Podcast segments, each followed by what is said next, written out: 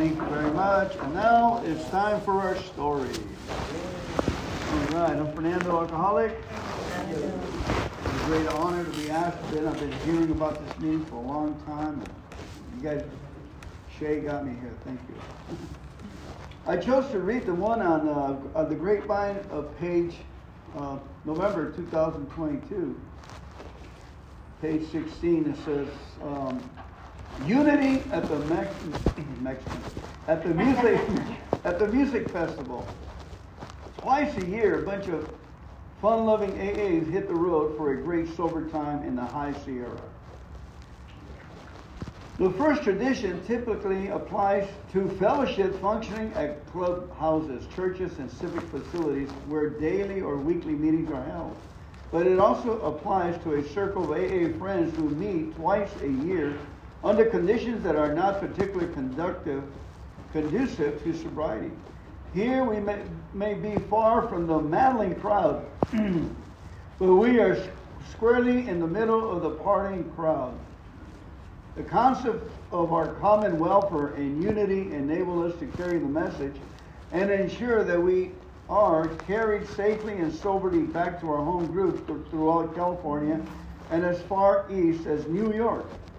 Mm. I'm referring to the AA Fellowship at the biannual music festivals in Yosemite, California. During four days over Memorial Day weekend, there are 3,000 plus festivals festival goers, and over Labor Day weekend, up to 5,000 campers at this High Sierra event. Although there has been AA meetings at the festival since the 1990s, in 2006 the festival management granted the request of several AAs to establish a permanent location for our meetings in the Pines.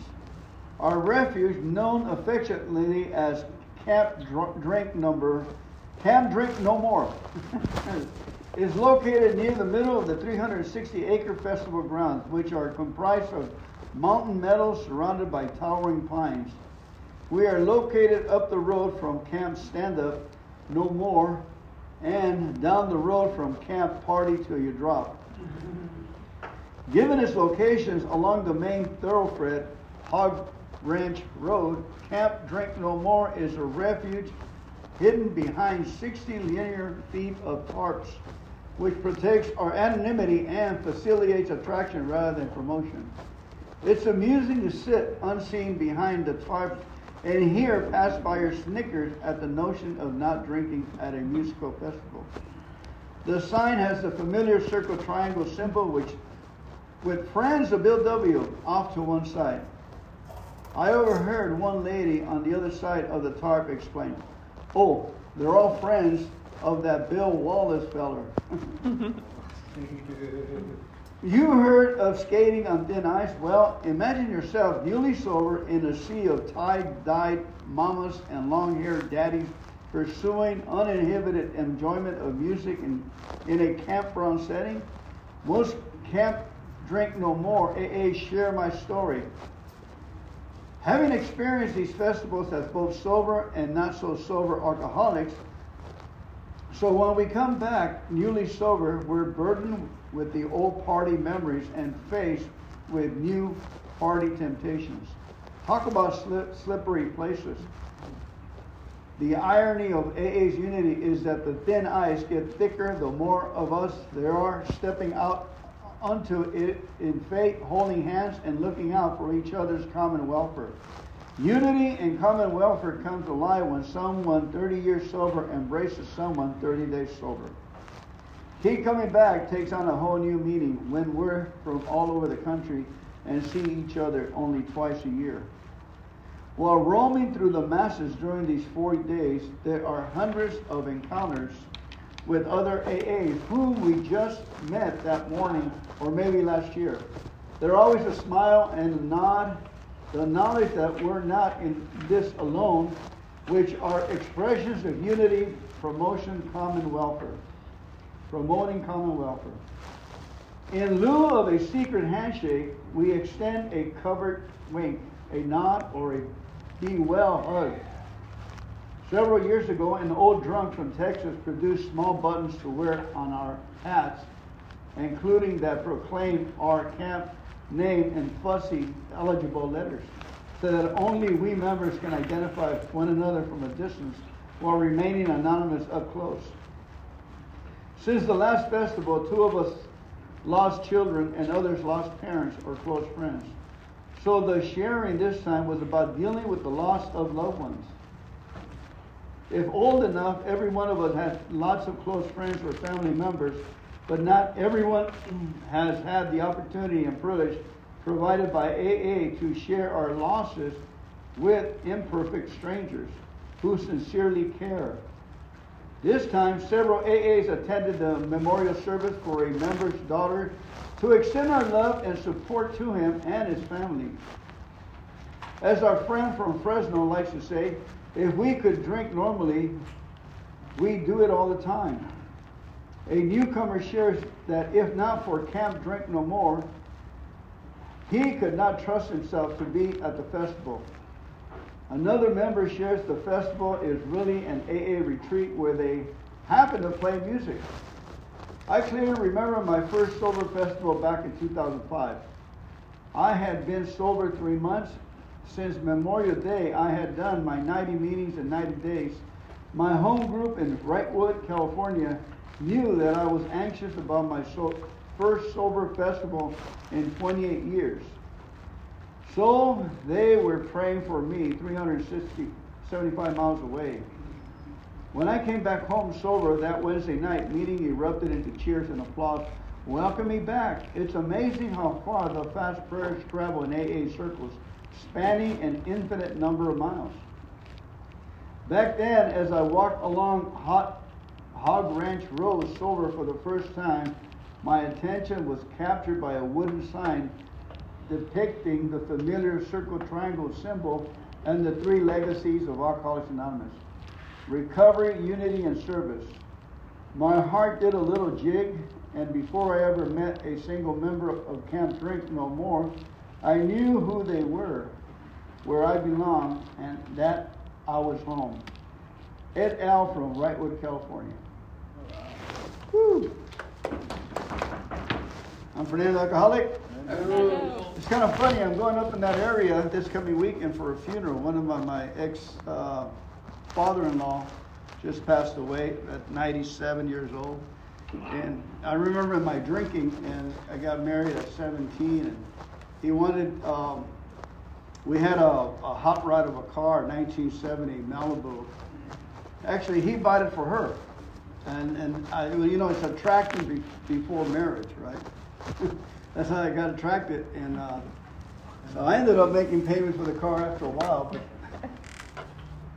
but he came to, to, to take the car when we were I was drinking. It just happened to have um, a keg in the trash can in the park. And we were trying to finish it, me and another buddy. We had bought it for a party, but it was October and it was cold. And, and it was almost, that area up there in the San Joaquin area, just about, it looks a lot like Yosemite. Um, I ran away at age 16, I stole a Mustang, and I went up to that area there. I hooked up with some uh, hippies where they, uh, where they taught me all about heading up to the mountains in this area they're talking about, Yosemite, and, and doing acid and drinking and uh, skinny dipping and just having a lot of fun with the girls and stuff in the car. And, and um, but it was short-lived, the fun, before the crazy started to kick in. Um, so he happened. Uh, the father-in-law was was one of the the greatest men I met. Um, you know, though he drank, he was very, very uh, common sense, good hard worker, truck driver, and I enjoyed my uh, my fellowship with him, and kept on. He, I kept on uh, the association with him, with my uh, ex father-in-law. But now I've been to Yosemite a couple of times camping out there, and I, I heard they had meetings on Tuesday up in that area. I've been there for different meetings, and I didn't know that this, I didn't know that they were having a festival in Yosemite twice a year, Labor Day and Memorial Weekend. That's really good to know. Three thousand people there. Now, geographically, I know exactly where they're at, right? the road, that would be really cool to attend. Um, I've been to, um, you know, when I was a kid, I grew up around uh, Elysian Forest where they had the love-ins. I don't know if you remember the love-ins.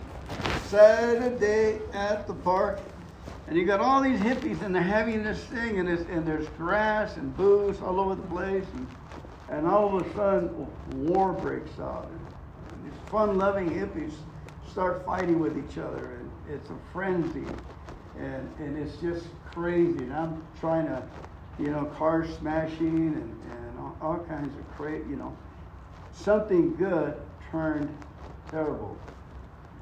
You know, this is the, the things that I, I witnessed as a kid. And I was starting my drinking career then. But, uh,